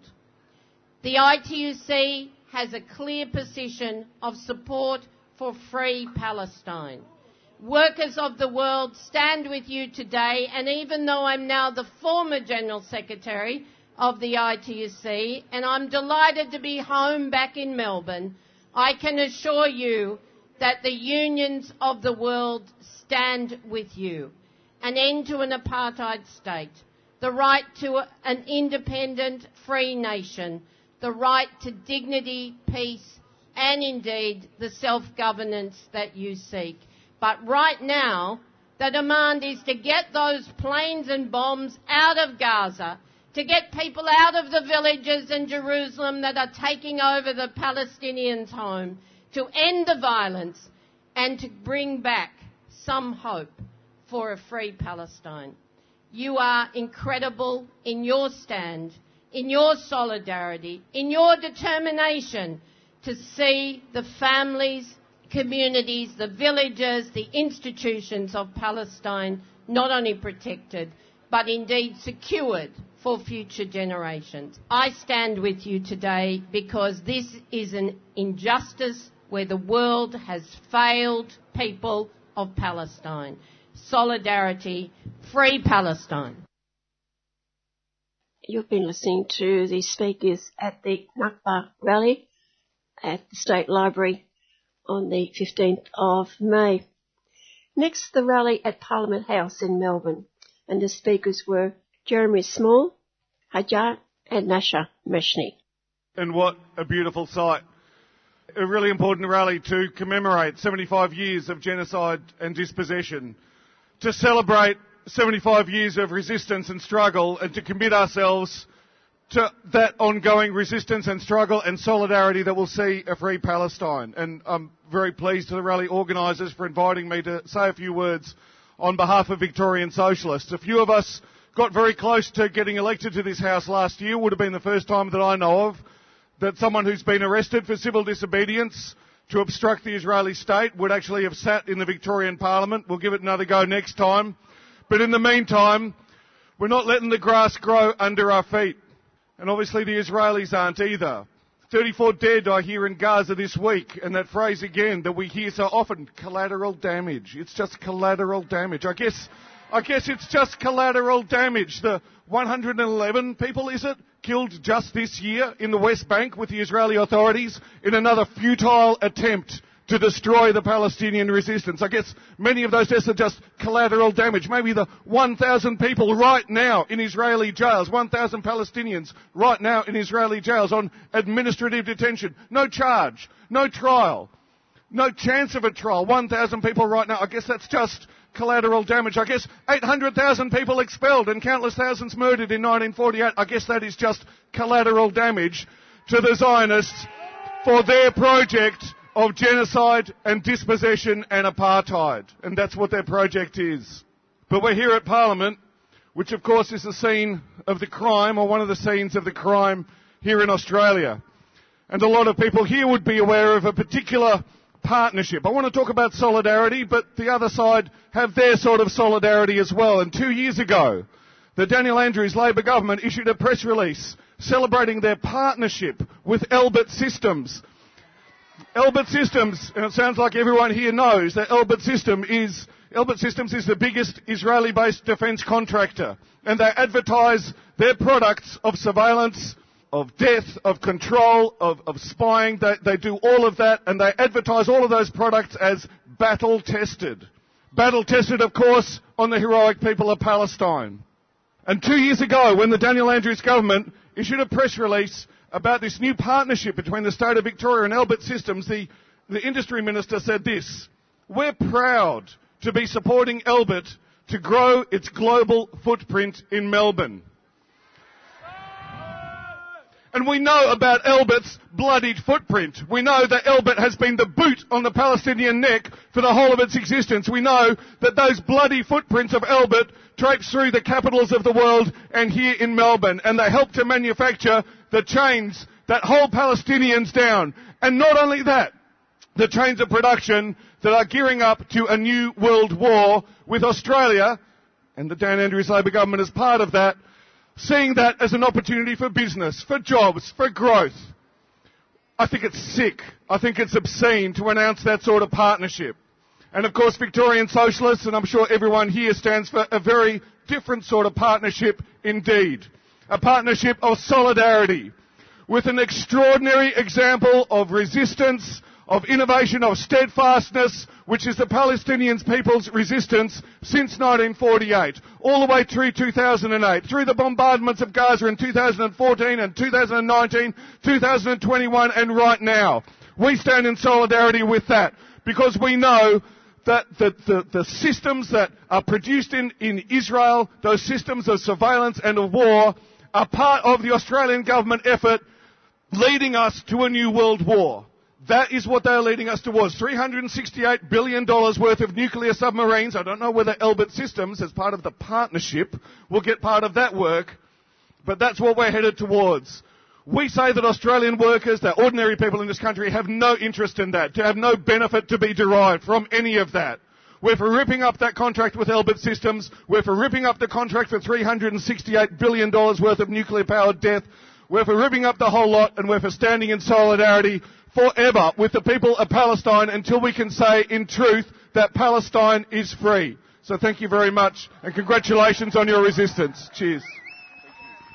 Thank you, Jerome. And thank you everyone who are here today with us on the steps of Parliament House. Because we want our parliamentarians to hear us. We want the Australian government to hear us. That you can never stand with an apartheid violent military complex and come out unscathed. We have a moral duty to stand with humanity. We need to stand with the oppressed. And I tell you now, we the Palestinians, we are the oppressed. But we are not the silent. Because we will continue to resist that oppression. We stand tall, we stand proud, and we are not cowed. I'd like you to, I'd like to welcome our next speaker, a young Palestinian woman, Hajar, a very strong vocal voice within the Palestinian movement, but also part of Socialist Alternative and has also been involved in campaigning for Palestine on um, the campaign trail last year. Today marks 75 years of Palestinian resistance against the sustained campaign of ethnic cleansing, of dispossession and genocide. The, the, state of Israel, as we know it today, could not exist without the genocide and ethnic cleansing of the Palestinian people. Every settlement they establish is on stolen Palestinian land. Every house they build is on the destruction of a Palestinian house. A family that is expelled um, with the force of violence being threatened against them. Western capitalist countries like to paint themselves as the, you know, bastions of democracy, um, but they all back this barbaric regime to the hilt. The US funds them $4 billion every single year in military aid. They don't care about the countless lives that get destroyed and are lost just so they can perpetuate their imperialist domination um, all over the Middle East. It is a cruel joke that our own government over here pretends to care about uh, human rights, you know. Just think about, you know, the oppression of indigenous people, the treatment of refugees, um, and, you know, all of the fascist governments around the world looking up to the way that our own government treats refugees. It's no surprise then that the Australian government backs them to the hilt. Just a week ago, our own government representatives were celebrating Israeli independence and thanking them for making the desert bloom as if it isn't built on, you know, the bloodshed and destruction of millions of innocent Palestinians who, above all else, want nothing more than the right of return and take back everything that was stolen from them. Greedy politicians and warmongering imperialists and the parasitic layer at the top of our society will always stand hand in hand in history. So that's why we can't keep seeking justice for every Palestinian that is brutally, you know, dispossessed and every person that is facing oppression um, within the same system that perpetuates us to this barbarism. We and the Palestinian people living under um, brutal apartheid know this. It's the reason why this movement is constantly set ablaze by heroic acts of resistance and refusing to back down for 75 years. The Palestinian struggle plays a vital role in galvanizing political movements around the world that have the power to shake the system to its core. The second intifada became a key reason why millions of Egyptians rose up and overthrew a 30 year dictatorship that rocked the Arab world. This movement is characterized by strength and humanity no matter where you are, who you are, or how old you are. If an elderly woman can stand unafraid in the face of a military tank if a child can defend their home with rocks and staring down the barrel of a rifle, then anyone and all of us can resist. As people who care about liberation, it's important that we stay serious and dedicated to the Palestinian cause. Through always looking for ways to agitate, through always challenging the status quo and never losing sight of how any struggle was overcome through revolution and through struggle.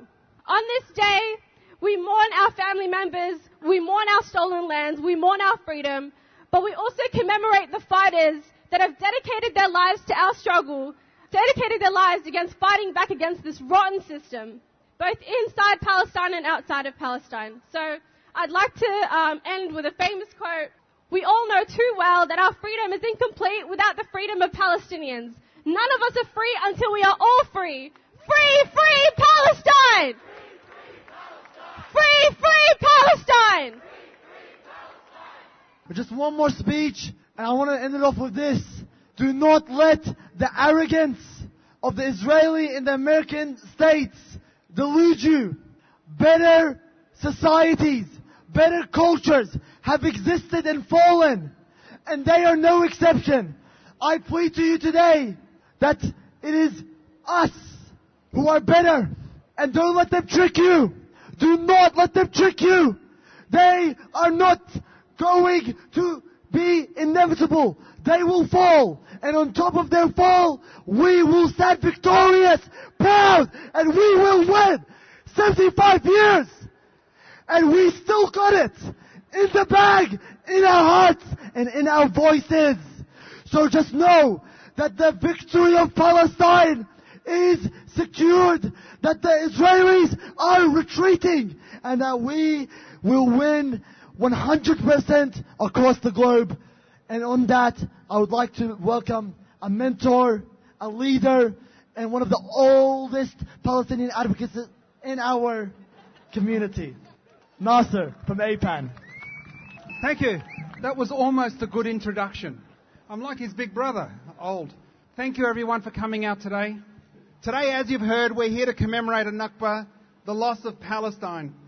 But before that, I want to thank everyone on behalf of Palestinians in Australia, but Palestinians around the world for showing up today. And in particular, I just had a question from a Palestinian asking me what the Aboriginal flag is doing here. If you're a Palestinian and you don't know we are standing on stolen land, you need to be educated. This always was and always will be Aboriginal land. We're the settlers here.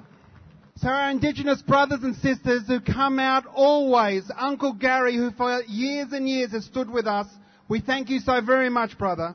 Because Palestinians know what it's like to live as a refugee in your own country. To be colonized, to be dispossessed, to be told you don't belong, to be vilified for our resistance, to be killed and jailed for no other reason than we're native. In particular also, where's our Loud Jew collective, our Jewish brothers and sisters? Thank you! Because we know how hard, how hard it is to break ranks within your community and we love you so very much and thank you for standing with us.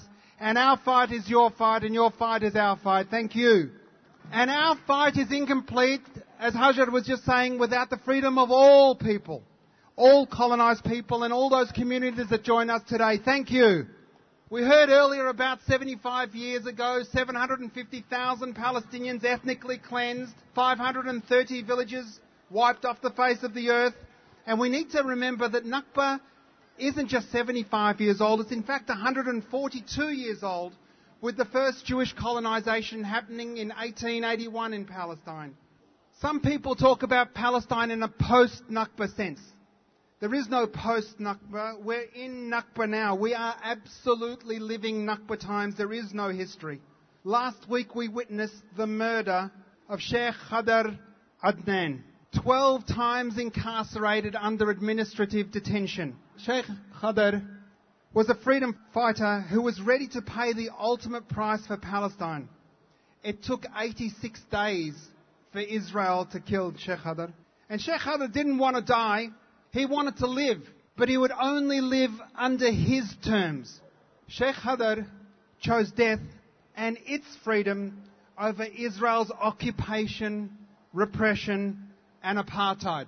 Sheikh Khadr is an inspiration to millions of Palestinians and those that fight against colonialism around the world because he embodies what colonialists, what racists fear the unbreakable spirit of an indigenous people.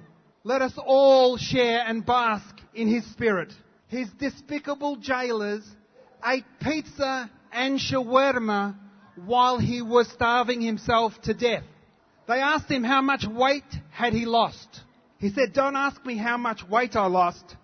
Ask me how my dignity has increased. Sheikh Khadr joins a long list of Palestinian uh, martyrs who were assassinated or killed in May. We commemorate the one year anniversary of the assassination of Shireen Abu Akleh. Only yesterday, Israel issued an apology. Not before they gaslit our entire movement and said it was us that killed her, that she was killed in crossfire. It took a year for them to admit it was them. She was assassinated because she spoke truth to power. In an ideal world, she should still be reporting for us with her smile on TV, and Sheikh Adnan should still be baking bread for us. But they're not, because we don't live in that ideal world, which is why we have to keep fighting. The Israelis in the past couple of months have been rallying for democracy. Their democracy is apartheid, is our oppression, is them standing on our throats. Benjamin Netanyahu tried to reclaim the agenda, so he started a fight in Al-Aqsa, and he failed there. And with poll numbers falling, he went to the tried and true formula in Israel, and that's to mow the lawn in Gaza. What we've seen is over 30 people killed in the past three days, and because every wartime leader, be they anywhere in the world, their poll numbers boost when you're a wartime leader, a prime minister, president. So they've killed those Palestinians. But the Palestinians around the world have come together to say no. And we don't need to just commemorate, but we should also celebrate. Celebrate the steadfastness of the Palestinian people. Celebrate the fact that we're still here. Celebrate those still clutching their keys and the title deeds to their homes, teaching their kids our song, our dance, our culture, our people. Stand strong and celebrate who we are. Celebrate the steadfastness, the resistance, the fight against colonialism. Because the Palestinian fight isn't just the Palestinians' fight, it's all our fight, because it's a fight not just about land, it's about a fight for freedom. The Palestinian fight is the Aboriginals' fight. It's the fight all settler colonies, whether they're in Western Sahara, West Papua, Hawaii, Canada, New Zealand, it's in Xinjiang province. That fight is all of our fight together. And we know killing Palestinians is not something new. They've been killing Palestinians for years. And as Jerome was talking about Elbit systems, shame on them partnering with our Victorian government here. Israel may have the technological advantage. They don't have the moral uh, advantage. They lack the most ingredient that all Palestinians have, and that's love. We teach love. Love for our land, love for our people, love for our culture, love for everyone. Zionism and all its supremacy and hate can never win. We dream of inclusions, of inclusion. Zionists dream of exclusion. We dream of coexistence. Zionists deny our very existence. We live in hope. They live in fear. Palestinians have morality, dignity, determination and justice on our side. And today we honour our brothers and sisters as they stand with us today. My friends, it's so important that we all work together. Palestine's the litmus test. Speak to your friends, your colleagues, your workmates, your unions, your churches, and talk to them about what you've learned today. Talk to them about Palestine. Ask them for their position on Palestine. For if their position on Palestine is correct, you'll know you're dealing with a fellow human being on the right side of history. If they are no good on Palestine, they are no good. Save your time, save your energy. Do not try and convince someone who's progressive, except for Palestine, that Palestine deserves their time. They are not worthy of yours. We dream of a day when Palestine can once again be a multi ethnic, multiracial, multi religious society where we can all live together. And I ask you today, ladies and gentlemen, solidarity is not a verb. We heard that. Solidarity means you've got to do something. We're asking you to do something. Support the boycott and divestment and sanction movement. When you go shopping, make sure your products aren't made in Israel. Don't buy Soda Stream if you're at a friend's house and you see it. Use it as an opportunity to educate them. Don't admonish them. They've already bought it. But make sure they know so they can stop their friends from buying it as well. Support Palestinian media. Follow Palestinians. donate. We had the buckets go around before. Join Free Palestine Melbourne. Join APAN. Make no mistake, ladies and gentlemen, Palestine is winning. The discourse is changing and it's becoming more and more visible every day, and it's because of people like you doing what you're doing, continue doing it, continue speaking truth to power, because Palestine needs you now more than ever.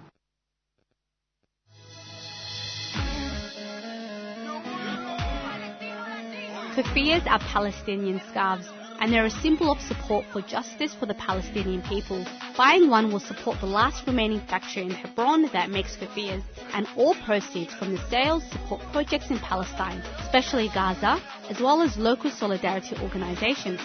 From the traditional black and white kufiya to an array of modern designs, all scarves are $35 each. Explore the range and order online or drop by 3CR during business hours. We're your support for the rights of Palestinians. Go to kufiyas.org.au, that's K-U-F-I-Y-A-S dot org.au, a 3CR supporter.